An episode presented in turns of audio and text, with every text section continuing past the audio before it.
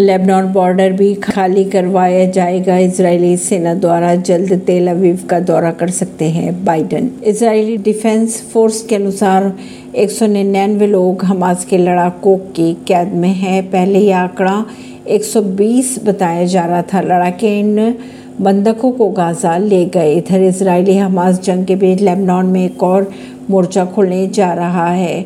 Israel ने कहा है कि लेबनान बॉर्डर पर दो किलोमीटर दूर तक इलाका खाली करवाया जाएगा। कल लेबनान में हुए हिजबुल्ला के अटैक के बाद इसराइल ने जवाबी कार्रवाई की थी।